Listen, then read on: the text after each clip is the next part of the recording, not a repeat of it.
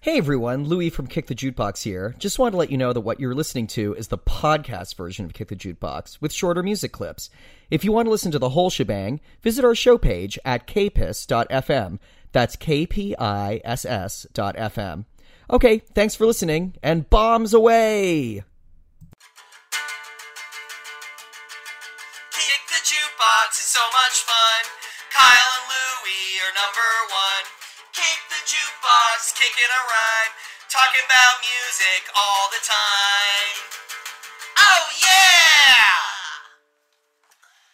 Hi, welcome to another episode of Kick the Jukebox. I'm Louis Pearlman. And I'm Kyle Gordon. And we just sang our own theme song, which seemed just like it seemed like the right thing to do to me. you and know? it turned out to be the right thing to do. I feel it, it was. seemed that way. Um, it, it felt that way, and it turned out to be so. Kyle, how are you? I'm wonderful. How are you, Louie? I'm doing really good. I was actually just at a like super geeky event that I think you would have really appreciated. Oh yeah. I was at a like trade show for Uh-huh. uh, Great start. pedals for guitarists. Oh really? yeah. Are, is that is that something you're into? no, uh, it's not. Um, I was That's there. something I wish I was into, but like, I just don't have the patience to learn anything new. So yeah. well, that's not totally true because you're pretty good at learning new stuff for specifically this radio show. Yes, maybe so, but uh, well, no, like learning new like nerdy facts about bands and history and things like that. but Yeah. learning technology. Uh, I don't know. There's a part of my brain that just doesn't process it well. But yeah, yeah. I think it's just despite sort that's of what I do for my day job. But well, that might be wise. You might Yeah, be burnt out exactly. on it. Yeah, that could be. Yeah, so I was at this, uh, you know, this trade convention because my friend Ross Fish, who I haven't seen in eleven years, was Mm-hmm. in town. He uh, runs a like synthesizer studio in Oh, sweet. in Portland. Oh, wow. Uh, yeah, and he's one of my former um, students from the summer camp I used to work Oh, at. cool. Uh-huh. And I haven't seen him in years, and uh we just really want to get caught up. So he just like left his table and just sat and talked for an hour. That's and I just sort of amazing. watched all the geeky musicians going by. Yeah. And happy Pride Month, Kyle, because let me tell you. They were all at the uh, pedal convention. Yeah, they were all at the pedal convention, and I was like, "Oh my god, these are all the men that I want to take me out on a nice date." And you can just talk to me about like stupid, uh, like pedal stuff, um, you Yeah, know, just for to like for like fucking soothe me and- hours. yeah, yeah, yeah, Just, just into soothe me it. and talk about like the Yeah. specs of like That's like your, your ASMR, gear. like seriously. hot guys talking about pedals. yeah, so it was fun, and also feels like a little related to what we do here. You know, we're sort of on the outskirts of that world. A lot of those people, well, I think a lot of them were professional musicians, and I think a lot of them were hobbyists as well. Oh yeah, for Yeah. sure. Yeah, I mean, like a- all those trade shows, you get a combination of like the pros and then the just the the rich nerds. Yes, this is true. Oh my gosh, just the rich nerds. yeah. So it actually took me a little while to get set up. So Kyle, I want you to just I want to talk about the track you're listening to Sure. Mm-hmm. this week. I think it's an interesting choice. And I'm just going to grab my notes while you intro it for everybody listening. yeah. Our so- one listener, we have one listener right now. Hello, one listener. Hello. Um. So yeah, the pe- the track I picked this week was um Peter Gabriel about ten years ago did a cover um of um David Bowie's Heroes. And he did it on an album called Scratch My Back. Yeah. And it's a really interesting concept. So the whole thing was he he did you know 10 12 however many covers of other musicians works and peter gabriel did this and then he went on tour and then they would he a bunch of them did covers of his stuff Yes. so i so this Which is a good idea. it's a great it's it's, really a really smart. cool idea yeah, It seems like like a real advanced move for Peter Gabriel. especially It's yeah me it- being an asshole. I'm sorry. no yeah well well how do you mean I are you not a peter gabriel fan I'm fine with Peter Gabriel. I always thought that there were okay. So I I have this opinion that there were some like kind of singer songwriters that were outward facing towards world music trends Hmm. uh, that. wa- Specifically, once Talking Heads stopped touring, filled Uh-huh. the gap, but Yeah. were like slightly less interesting i see and I put Peter Gabriel in that category, and I put his uh, brother in arms, Phil Collins, in Hmm. Yeah, that yeah. category, and I put Sting in that category as well. All of them, I feel, are sort of Hmm. uh, David Byrne light when David Byrne didn't want to do what he did anymore. That being said, Uh, I know that that's sort of a shitty opinion. No, I'm no, totally no. I, I respect that. I respect that. Um, I respectfully disagree only insofar as um, I, I would say that I, I could see what you're saying in terms of like maybe Peter Gabriel took the mantle of like preeminent kind of art rock pop Yeah. guy That's- who's like yeah. inspired by world music but i think like a lot of the stuff he was doing was not uh, like watered down in a way that like maybe Sting or Peter Gay, um sorry, Phil Collins was doing. Like, he- Yeah. the stuff he was doing was pretty. Um, a lot of it was really inaccessible, and I don't think he was like, uh, you know, he had a lot of hits, and then he, you know, the sledgehammer thing, like, and that whole album, and then the the the John uh, Cusack movie and all that Yes. stuff. You know, um, say anything. say anything. It's a lovely film. Yes, Yeah. yes. Um, but like the solo albums he was making from like 1975 till, you know, So, which is the album with all the like the really poppy album. Yes, yeah, the pop record. Like those albums were like really dark and he's like a I don't know, he's a I, he's more an art rock guy than like a pop guy in like a you know in a in a Phil Collinsy way. That's what I would say. Yeah. Um, but this this album in particular, so this is obviously this came out in like 2010.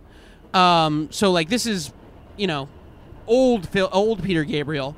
Um, and and I think we're both gonna throughout this segment accidentally say Phil Collins probably. Uh, yeah, I should never have brought him up. That was my mistake. Yeah. uh, but no, Pete. Uh, so yeah, and um, and so it has a special place in my heart because my dad is um, his taste in music is interesting. It's like r- really good or sometimes really bad, Mm-hmm. but he, he likes a lot of like good classic rock. Um, sometimes he likes stuff that I, you know, but um, Dad music. Yeah, dad music Yeah. sometimes. But but he he loved like he loved like prog rock Genesis and he um which like you know, I like some some of it. Don't like some. I mean, he was just a huge nerd, but Yeah. Uh, but he- and he but he loves like the solo Phil Collins stuff, which I think that's something we both really bond over. And Cool. like, I really love that stuff too. Um, and then we saw this live Uh huh. and that's and we saw him play it live at like Webster Hall or something when I was like a senior or uh, a freshman in college. I can't remember. And then um, then Lou Reed came out Uh-huh. like like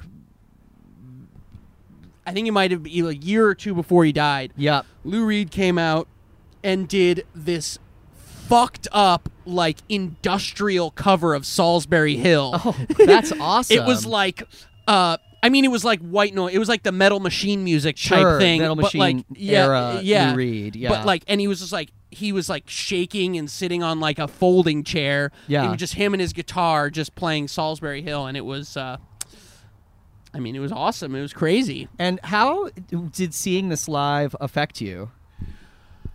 I mean, it's just like a, a really special moment, you know, because I love music and, and, and my dad likes music too, but this is just like a, a, re- a real moment when we really uh, shared something, you know, it's just like our musical taste collided in a really cool, special way that I remember. And, um, and the uh, cover of this album are two blood cells together, but it always looked like a vagina, and I have a t shirt of it.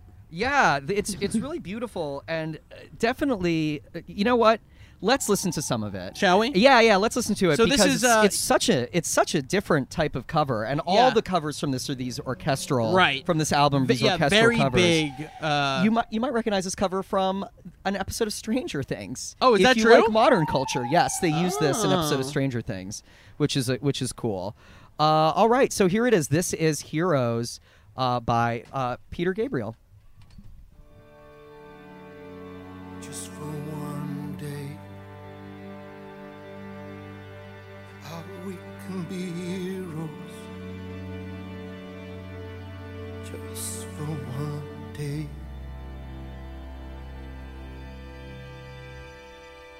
I, I will be king. Oh, that is so beautiful. hmm Haunting, very sparse. I mean, it kind of picks up toward the end, but uh, um, yeah, Sorry, I was just uh, stopping the Spotify track because it was still coming in through the monitor. So I didn't Interesting. hear what you were saying. What were you just saying there, Kyle? No, I was just saying it's yeah, really, Uh, really beautiful, um, sparse, um, and then it, it sort of picks up the pace a little toward the end. But yeah, when I saw this live, he had like a full orchestra. It was like incredible. Good for him. Yeah. I- I- yeah, it's um it is it's a i- i- it's a David Bowie, you know, I don't know if David Bowie would have s- ever thought to do this with this song. Right. And it's one of the reasons why covers are so important. Right. You know, um and it, it sort of changes it into this it's like a it like becomes like a song of longing. you Right. know? Right. Right. And you know, and I always do this. We're now 11 minutes into the broadcast. I will always try to do this at the top, and I always forget because I want to ask you how you are. We're going to talk about some songs of longing because our main album that we're going to cover today is um, is Captain Fantastic and the Brown Dirt Cowboy by Sir Elton, John. Sir Elton John. E. Yeah. OBE. Yeah, uh, who's uh, Order of the ba- British back in Empire. the public consciousness currently because Right. there's a biopic out about him. It's called Rocket Man, which we will inevitably talk about. Oh, we're going to talk about it. uh, yeah, Happy Pride Week, uh, Ha- Pride Month. Happy Pride. I think we. We're gonna talk about I Rocket think we're Man. both gonna have strong opinions about it, but yeah. yeah yeah so but but this is this is interesting because this is a this is an interpretation you know uh, and we're going to talk uh, really kind of everything we're talking about today does have like somewhat of like a queer theme to it Yeah.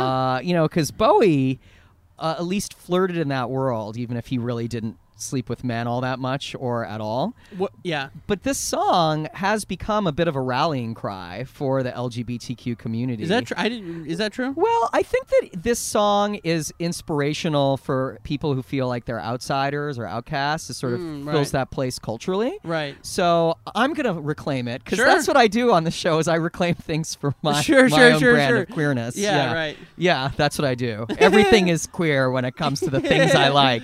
Everything. Tom Clancy novels.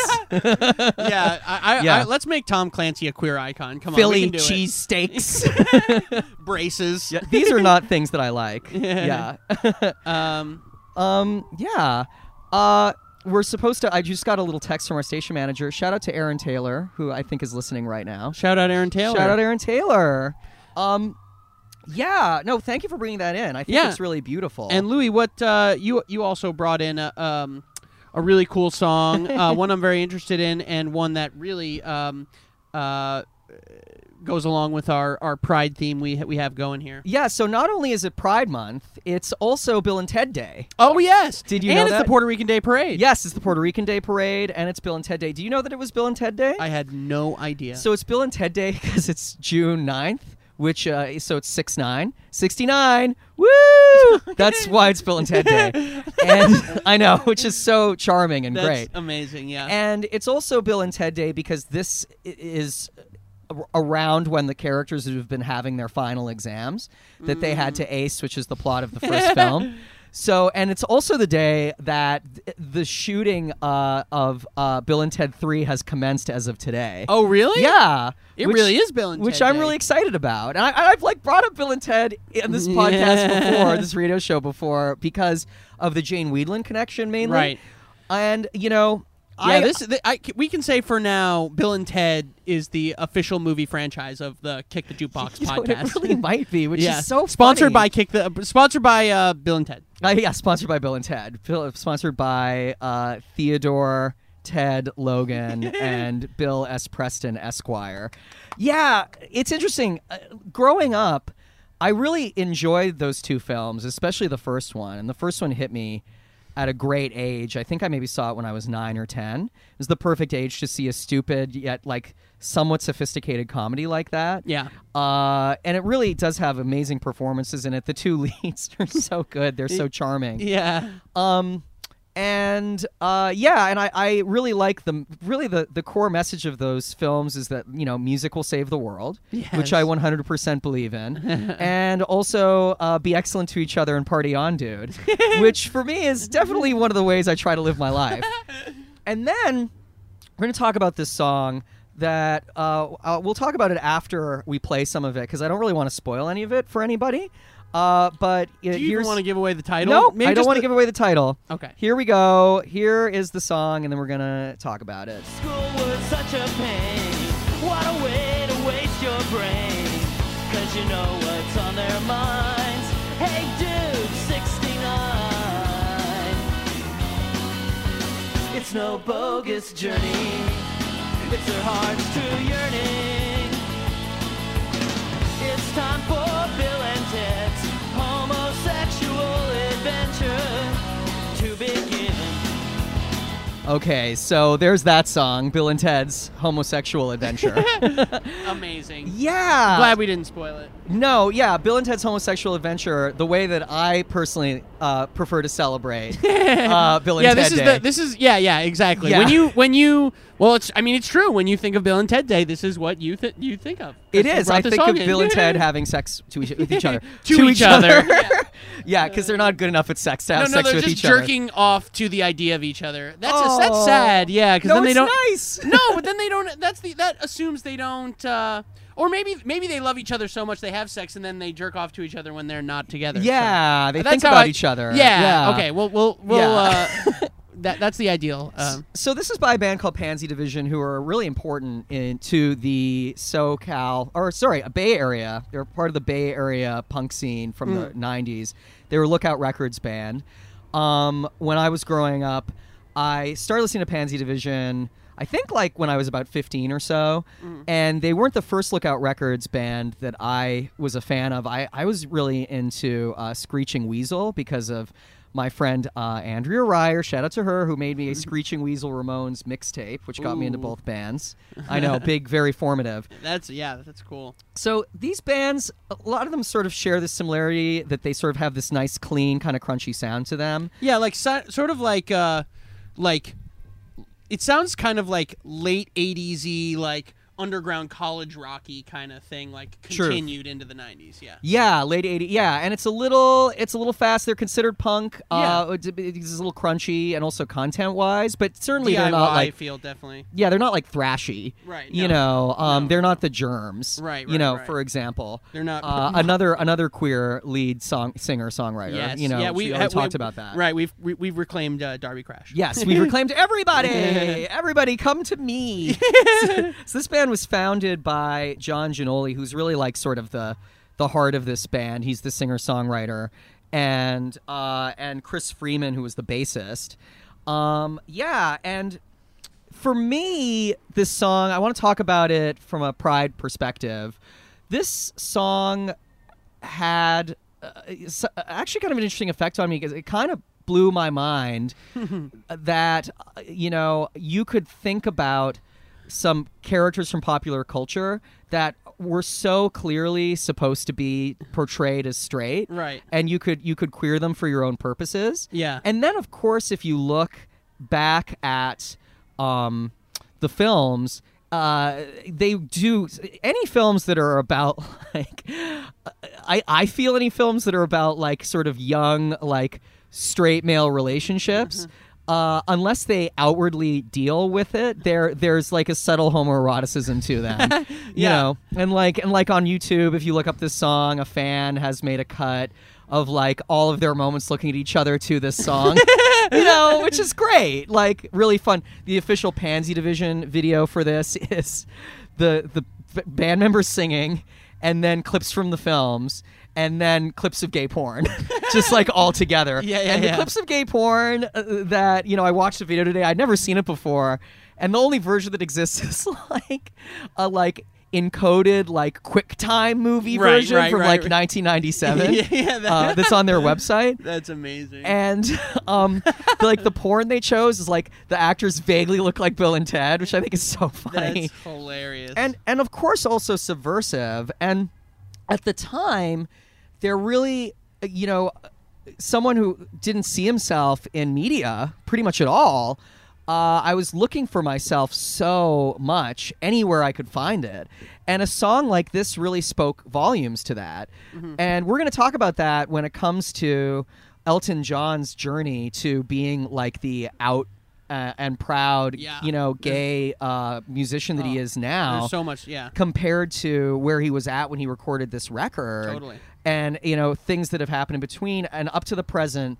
And you know, I think it's great that we're talking about this the week that Rocket Man came out because I think Rocket Man's And just Pride actually an Month, too, interesting yeah. chapter in in that story. Yeah. But you know, John uh, Ginoli was doing this.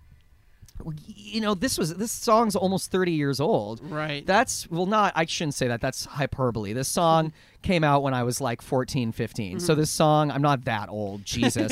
so this song's about twenty years old. It's a little Right. over twenty years old, and the fact that he was doing it and he was reaching a fairly wide audience. He this band was opening for Green Day. Mm-hmm. Rancid took them on tour as well. Yeah. So so they were speaking to a lot of people that otherwise were not being seen and heard within the scene. and and and also like playing this kind of music to people that would never have been exposed to this perspective otherwise. Yeah, and they for the first few records, for the first part of their career, all the stuff is really funny. Like Right. this song has a lot of humor That's- in it. Yeah, exactly. Yeah. and it makes it palatable Mm. for audiences that might otherwise be homophobic. You Hmm. know, this isn't just like heart love songs about breaking up with a boy or Right. someone won't love you. Is that sort of where they went later on? Yeah, yeah. W- once they felt comfortable doing it, which I think is really cool. You know, it's like, and then they sort of started finding the balance of the humor with the, with sort of stuff that was a little more serious minded and a little Uh-huh. more emotional. But for years, and this is part of that tradition, uh, but just through a different lens, because you know, it was a punk band, which is so interesting to me. Um, gay people and queer people have been using humor to appear to be palatable for the mainstream Mm, right. you know um, so this is another example of that in a way that i think is really effective But it's and not- genuinely funny it's so fucking funny Right. also it's romantic i want bill and ted to be in love Yeah, yeah, i yeah. want to be in love with bill and ted they're such cute nice music loving boys Yeah, yeah, they yeah. don't actually have such bad taste in those movies bill and ted i'll listen to kiss with them you Yeah, know it's totally. fine yeah yeah, it's like yeah, they, they just love rock and roll. yeah they Um, do god gave rock and roll to you Well, I'm very glad. Uh, I'll just say uh, I'm very glad you. I finally got a chance to listen to this, and because actually, um, I I listened to a little bit in college. and Not a lot I remember, but um, I also had like I took out a bunch of uh, DVDs from the Sure. college library, and then one of the DVDs was a a documentary about Pansy Division, and I never got around to watching it. So maybe that'll be uh, that'll be my uh, what I do tonight. maybe that'll be the way that you celebrate Pride yes, Month, that'll be my Kyle. bright. Yeah, I'll I'll, ha- I will expose myself to that documentary every night of the uh, of this whole month. That's great, you know. And if you want to do anything else, I'll be, you know, going out having fun pride, doing pr- fun pride things. Yeah. Hopefully, with not a lot of tank top clones. We'll see, Kyle.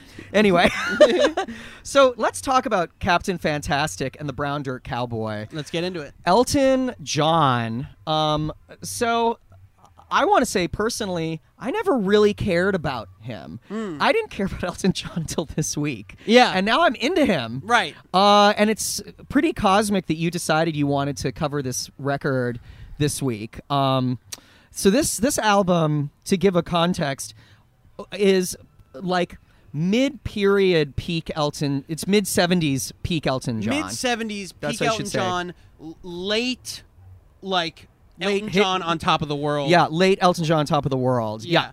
And what this means is that this album has a I wonderful. would say this is the peak. I would call this the peak. Well, Yeah. this is the peak, maybe artistically. Right. That's what I mean. Yeah. uh, yeah, chart wise, this album uh, did sell very well, Mm-hmm. but didn't reach the heights of previous albums of his, and the singles didn't chart as well. Yeah. But we'll get into that. There's reasons why. It's Sure. because this really is a very strong artistic statement yes. and it's um, heavily autobiographical up Yeah. to that point about what Elton John and Bernie Taupin were going through Mm-hmm. as uh, Elton John being the so- uh, music writer, pianist, frontman, Mm-hmm. and Bernie Taupin being the lyric writer. Yeah. Yeah, and what And what their relationship, them sort of like starting out, them building, um, you know, their career together initially. yeah, yeah. and What what drew you to this? Why did you want to cover this? This is such an interesting choice for you. I feel. Yeah, so I think well, one, I'm I- I'm never,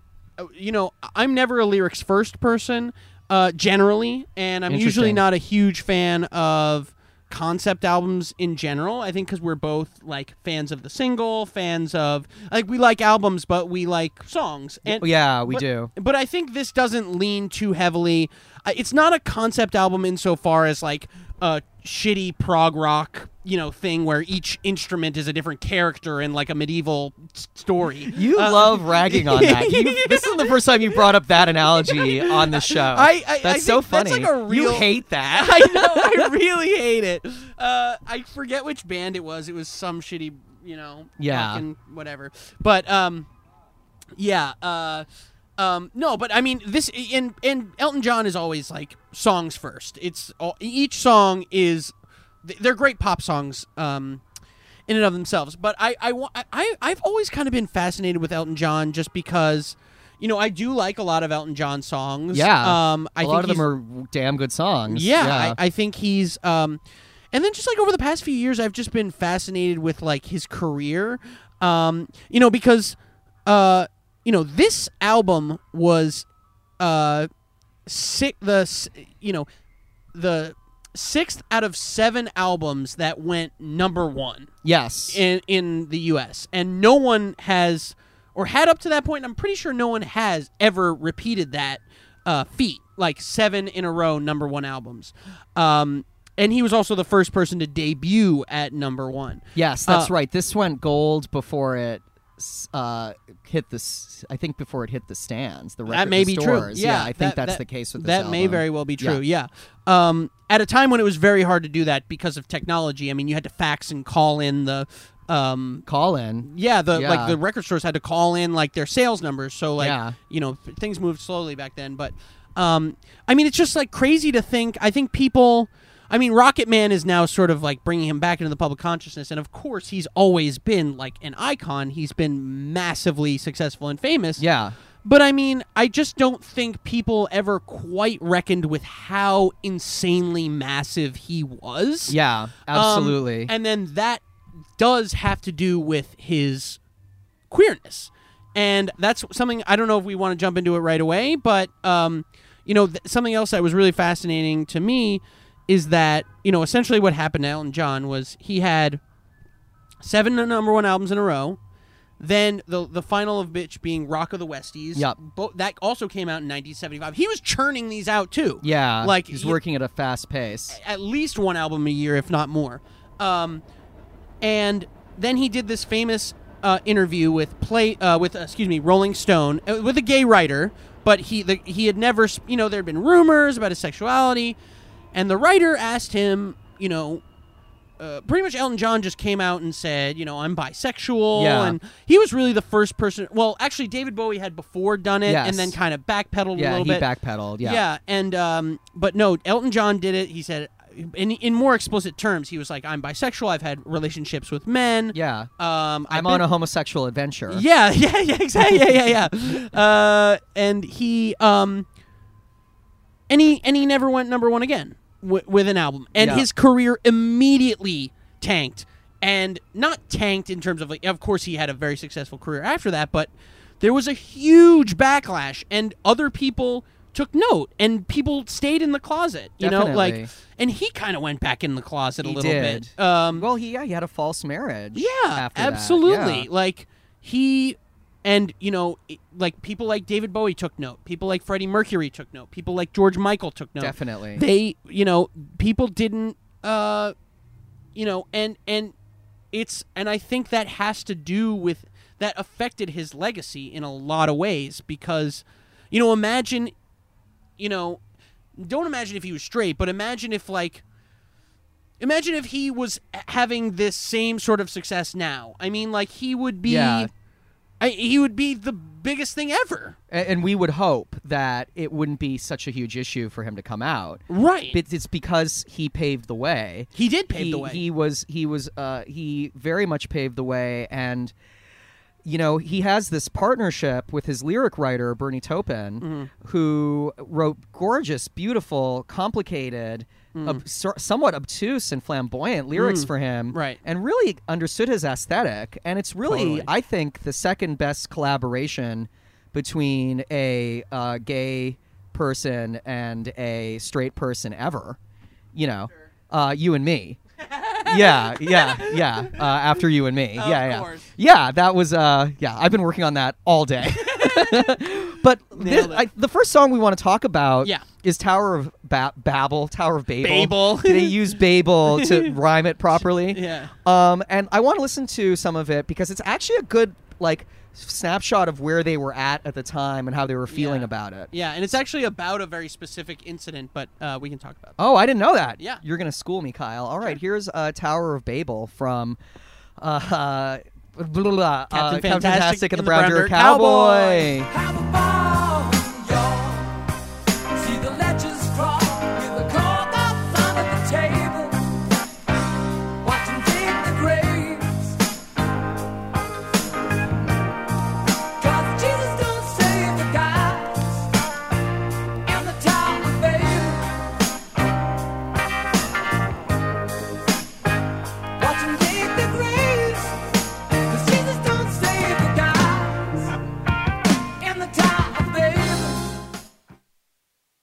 There it is. There's Town of it. Tower Babel. of Babel. so, yeah. Uh, so, where were these guys at at the time, and what is this song about? Let's yeah, talk so about it. Very interesting. So, um, most of the songs on this album are about the relationship between Bernie Taupin and um, Elton John, and in a Yeah. sense, this is about like their life kind of becoming successful. But We- we um, should also just mention now, before we forget, that Captain Fantastic was supposed to be Elton John, and Brown Derrick Cowboy is supposed to be Bernie Taupin. Correct. They're nicknames for each other. Yeah. Right. Um, yeah, they're the like two characters i- in the sort of concept album, and yeah, Yeah, that's yeah. what- But this is about specifically. I read that this is about the death, uh, ver- an overdose death um, of the drummer of the Average White Band Oh, uh, at a Hollywood interesting. party. Yeah.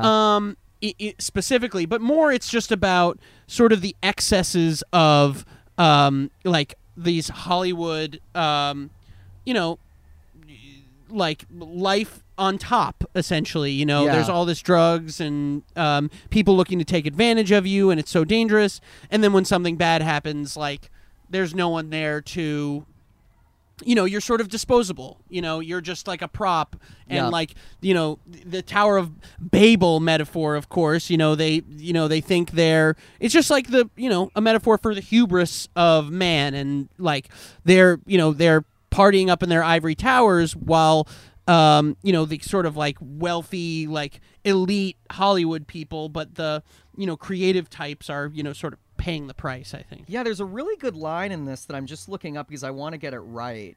The lyric. Um, uh, there is uh, a lyric in this about a drug dealer that is really perceptive. yeah Uh, that is specifically about. Um, Well, it's also interesting because at this, you know, famously, and they talk about this a lot in the movie, but you know, Elton John. Did you see the movie? Yes, I Oh saw. my oh, yeah, I God. saw the movie. now uh, we can't go Friday see night. it. Now we can't go see it together. Why can't we? Okay, great. We're gonna go see it together. I'm gonna go see it again. I want to go see it three times. Yeah. Anyway, go on. um, but yeah, so you know, Elton John himself was dealing with a lot of uh, substance abuse issues at the time, and and especially being such a huge flamboyant character, it's easy to see how he could have felt maybe uh, taken advantage of, or or you know, felt like a, a prop a little bit. Yeah, maybe he, he uh, his true self was hiding underneath those costumes. Yeah, you know, the absolutely. you sort of you sort of got lost in them. Yeah. you know, and lost in the lifestyle. Yeah, the the lyric is you know, junk angel, this closet's always stacked. The dealer's in the basement filling your prescription for a brand new heart attack. Yeah. you know what a angry screed against cocaine. Yeah, if there exactly. ever was one. Honestly, yeah. yeah, and it's smart. It's really really smart. these lyrics are really smart and i think Uh, At the time this album came out, uh, Rolling Stone uh, accused Bernie Taupin as being overwrought. yes and it's interesting. Uh, I- yeah, i, did- there's- I definitely disagree i totally yeah. disagree Well, I it's I I disagree as well because I think they're gorgeous, but Yeah. I think that it's more that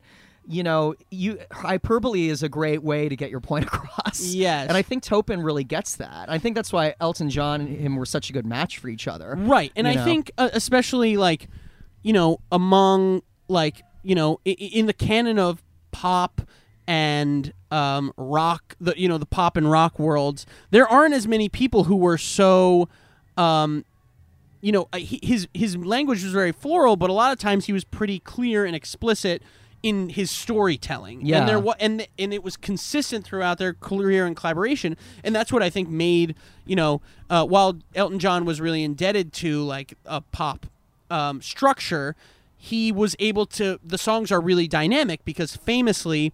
Bernie Taupin would send him the lyrics fully formed, Yeah. without any concept of what the music be.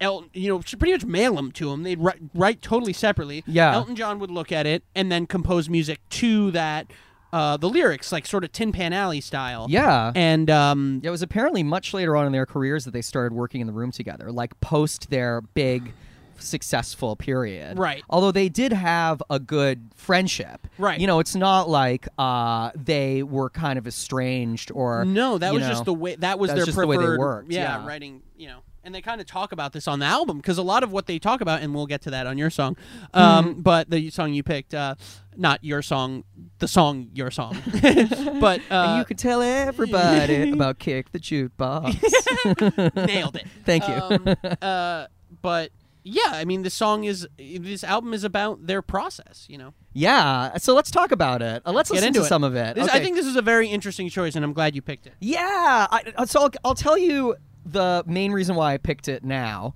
before we listen to a little bit of it. This is a song called Writing. And actually, the main reason why I picked it is a lot of the stuff on this record is a ballad.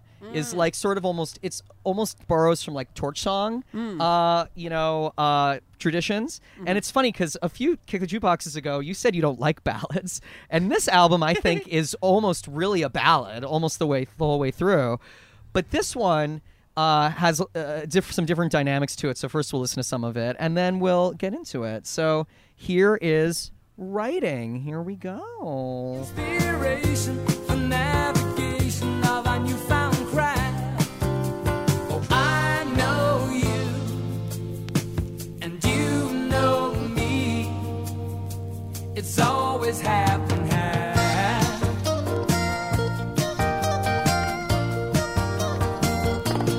And we were up, so you know, not the kind to dawdle. Will the things we All right. So yeah, there's a little bit of that, a little bit of um, a little bit of uh, uh, writing. So that's a song about their writing process. Yeah. And the song takes place on a like lazy Sunday afternoon. And the main reason why I want to talk about it is because it first of all acknowledges that they both are just as important to each other. Yeah. And that's a nice acknowledgement, especially when one of them's the big rock star. They, I mean, they literally have the line "It's always half and half." Yeah, we just we just heard it. We just heard it, guys. And Mm-hmm. Whoa! Then, and then also, as well, something that I like about it is something that's a really subtle element to the song is the fact that when other people are not worried about what they're doing on their Sunday. Hmm. Here's two guys that still have to really work to make their money, and, And that I their, think their want brains to are are- always yeah. Mhm. yeah. Yeah. There's a, certainly a want, Right. But but also you know it's a really smart s- you know short song succinct song about uh, how artists have a really hard time turning off their brains Yes, totally. Yeah, and I think that's, that's a really cool. good way of putting it. Yeah. and then also as well the sound of it certainly like harkens to like Steely Dan. yeah sort of like a I- I steely heard- dan sound i think an, an eagles sound I as was about well. to say like Almond Brothers. That guitar lick is like very Almond Yeah. Brothersy. very laurel canyon Totally. late 60s which was a big influence on them Yeah, and I think yeah. Yeah. you hear it a lot on this album, and uh, like the first, yeah, the this is a Captain relaxed Fantastic, record. yeah, the ca- Captain Fantastic, you definitely hear the like country rock, Yes. uh, sort of influence. It was recorded in Colorado, which I think had an influence as well. Yeah, I mean it's really interesting, um, and uh, um, just to, I just, I just want to say, so I think, I think there are a, a decent amount of ballads on here, but I think, I I think think you like the ballads on here, right? I like the ballads, and I but I think I think there are a lot of like up tempo songs, and also Sure. um, uh, you know, I think the w- w- I just want to clarify my own taste. So Yes, the ballads yes. I I'm kind don't of like. Accusing you of something, I apologize. No, no, no, no, no, no. Uh, I just just for our l- long uh, listeners who who may um, Like our listeners who are like longer, like yeah, they're yeah, really yeah. tall, and they have, Exactly. like lanky arms. Yeah, and they ca- it, it's because uh, yeah, it's hard to hear down. The speakers are always at waist level, so Yeah. it's hard for them to hear. Um, but no, the um, No, I, I, I, and I think this is important to clarify what I like about Elton John is that I don't like ballads that are like indulgent, um, you know, like uh, vocal showcases. You yeah, know what I mean? Like the Celine style. Right, And he doesn't exactly. do that. He's not really a belter. No, He's no. a lovely singer, though. He has a great pop voice. he has a cool, great pop voice, but he's always song first, and the Yeah. the the the vocal uh, melodies are always in service of the song, and I think that's you know because he's a piano player first. Yeah. So before we get to our last song, which is about a hell of a lot, Yeah. I want to talk about this new movie. Yes, let's do it. I think it's interesting. So here's this film. I know we're not a film critique radio show podcast, but I mean, this although is a music film. So it's we can- very much a music film. So did you not like it? Tell me, tell me I about it. I'm gonna put didn't- you on the spot. I was ready to love it, yeah. and I didn't love it. That's so interesting because I went in with sort of just like very middle expectations. Like, you know, Mm. I hope I like this. And then I, I really, really, really enjoyed it. Well, I wonder what you liked about it because what I thought was, and this is interesting. I read this great uh, re- uh, review from the Guardian. Yes, and it, did you I've see read I that as posted? well. Yeah, Mhm. and I think it's I- really. I, actually true. don't agree with it. Oh, really? Yeah, yeah, yeah. Interesting. I Yeah, know this might be the first time we're going to have like Yeah. a bit of a taste disagreement about Huh, this. But Interesting. yeah. Um. So yeah, I thought it was a little corny, and it felt to me like, yeah, it was like defanged a little bit, and I didn't want Sure. them to like, I didn't want them to eviscerate Elton John. I love Elton John, and I love his music, and I'm a- a fan of him as both an artist and a person. Um, and I think he's like an important cultural figure, but it felt to me like yeah, I, I well, I think the big thing is like I don't think the store the threads they followed with the plot were the most interesting part of his life. Yes. Like they like his alcoholism and his drug addiction that is part of it and like they dealt with his sexuality, but it felt like um a subplot rather than or, or like one of the threads of that he struggled with in his life. Whereas I felt like I would have loved to see because he is one of the biggest cultural icons ever. Ever, yeah. And I would have loved to see his relationship with the public, his sexuality, you know, how the pu- like because it did and like I talked about at the beginning of the show and that's sort of what I was thinking about is like his sexuality was groundbreaking for the the, the public, the Yes, world. Like yes. had It never made dealt with them someone have hu- to contend with. Y- Yeah. Mm-hmm. Exactly. Like this is not Rock Hudson. Like this is totally. You know, Yeah. but this is the biggest pop star in the world. Yeah, and there by he a is long saying shot. he's a bisexual. Exactly. And like how it affected his career. And I don't think they dealt with that in any way. And I think that, I don't know ha- w- what Elton John, you know, the role he had, but like, it's true. This article mentions that, like, by making a movie about someone who's still alive and ha- they needed his catalog, Certainly. it's got to get his approval. And Yes. he's going to, you know, this is Elton John's life in a way through Elton it- John's eyes. It certainly was authorized by him. Right. I'll tell you what the saving grace was for me about the movie that really made it work. and I liked it, but Yeah, yeah. It's not like you hate. It's not like you were sitting there No, being like, "This no. is garbage." no, no. The reason why I think it was so effective for me is that I don't like biopics that pretend like they're telling the truth and that they're word of God, basically. right. And this film Right. wasn't really a biopic. What it was is it was a big, brash um, musical, uh, you know, uh, movie musical fantasy. Right. Which is the way it's been advertised and the way that it obviously is watching it. Right. There's no. Yeah, he literally becomes a rocket and shoots off into the sky and Yeah, explodes. which which I which I really liked because it took it from being a project that I think needed to feel authoritative, which it didn't. I don't think it felt authoritative. To being another step, very much like this album we're discussing, in his own reconciliation with his own life and the way he perceives it, Yeah. because it was authorized by him, Right. uh, and then on a per- on a personal level for me, and uh, you know, I I never realized I was looking for this until seeing this movie, and it Yeah. really really hit me.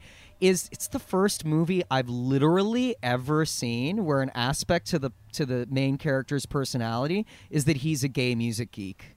And that shocked me, and I couldn't believe how refreshing it was for me to see Hmm. That's that, very true. that aspect to my personality represented on screen. And- but in And- like the m- is it the biggest movie in the world or it's the biggest? It's doing really well right music now. biopic I don't know. ever. Yeah. Oh yeah. Yeah. I don't Me- think it's well. I don't know if it's outselling. I'd like to see how it's doing against Bohemian Rhapsody. No, it which did. I, think it beat it. I oh, think. good because think it I, beat it. hated Bohemian Rhapsody. Yeah, I heard it was bad, and because I don't really. because I thought Bohemian Rhapsody was uh, uh, uh, s- actually very subtly homophobic Hmm. in all the ways where I thought this was actually very positive. Yeah. In that it was an aspect of his life that was dealt with, I thought, in a pretty real way Right. but wasn't the number one thing about the movie.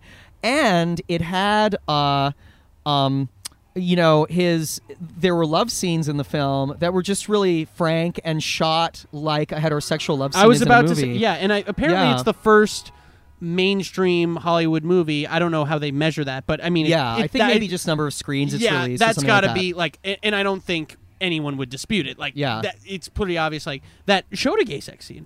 Yeah, yeah. That just had two guys doing what they do in bed. Yeah. Uh, without with it being somewhat romantic, somewhat. Mm-hmm. Uh, you know, uh, the audience was allowed to feel feelings during it. And it was like Yeah. sexy in a way that like a heterosexual scene is in like, you know, when he That's right. You know, like it wasn't um you know, it was spontaneous and you know all that, you know. Yeah, so so I guess for me, does it work as a conclusive discussion towards Elton John's you know life and and who he is? No, it, it doesn't.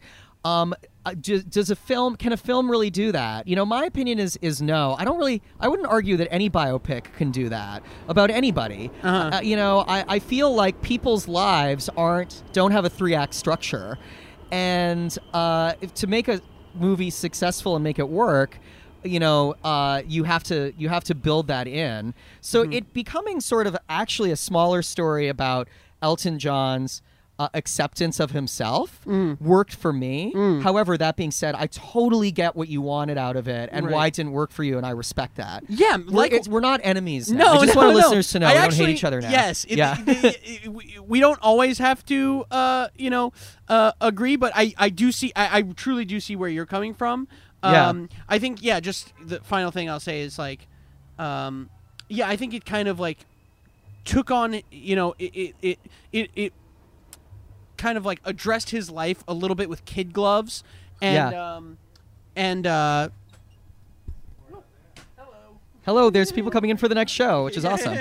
Anyway, go on, Kyle. Go on. It's okay. We still have a few more minutes. We'll Oh, finish yeah. up. Cool.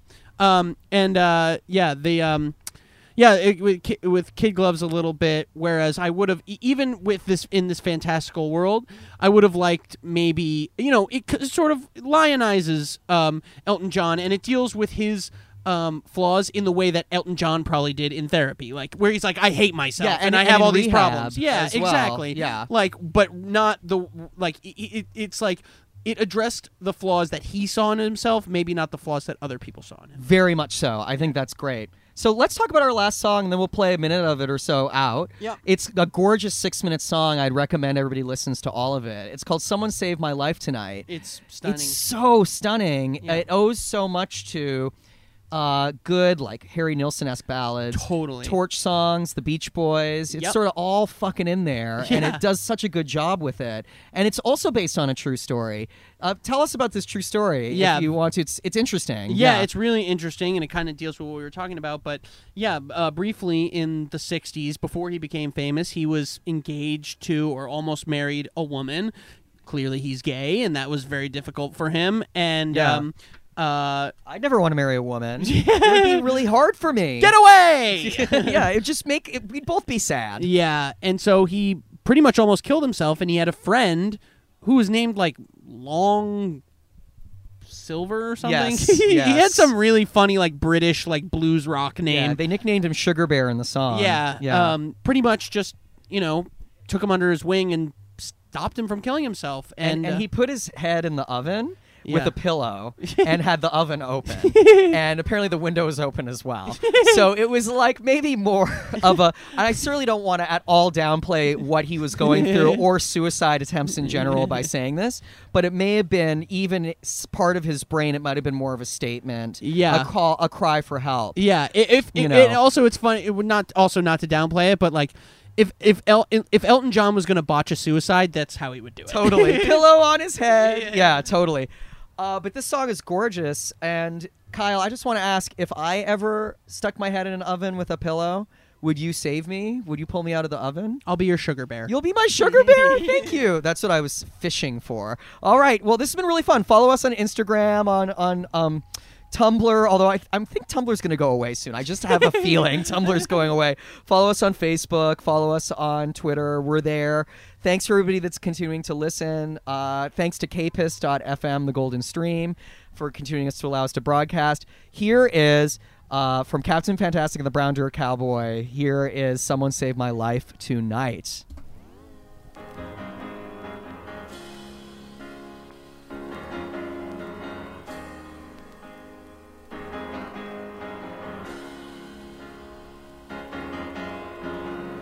When I think of those eastern lights, muggy nights, the curtains drawn in the little room downstairs.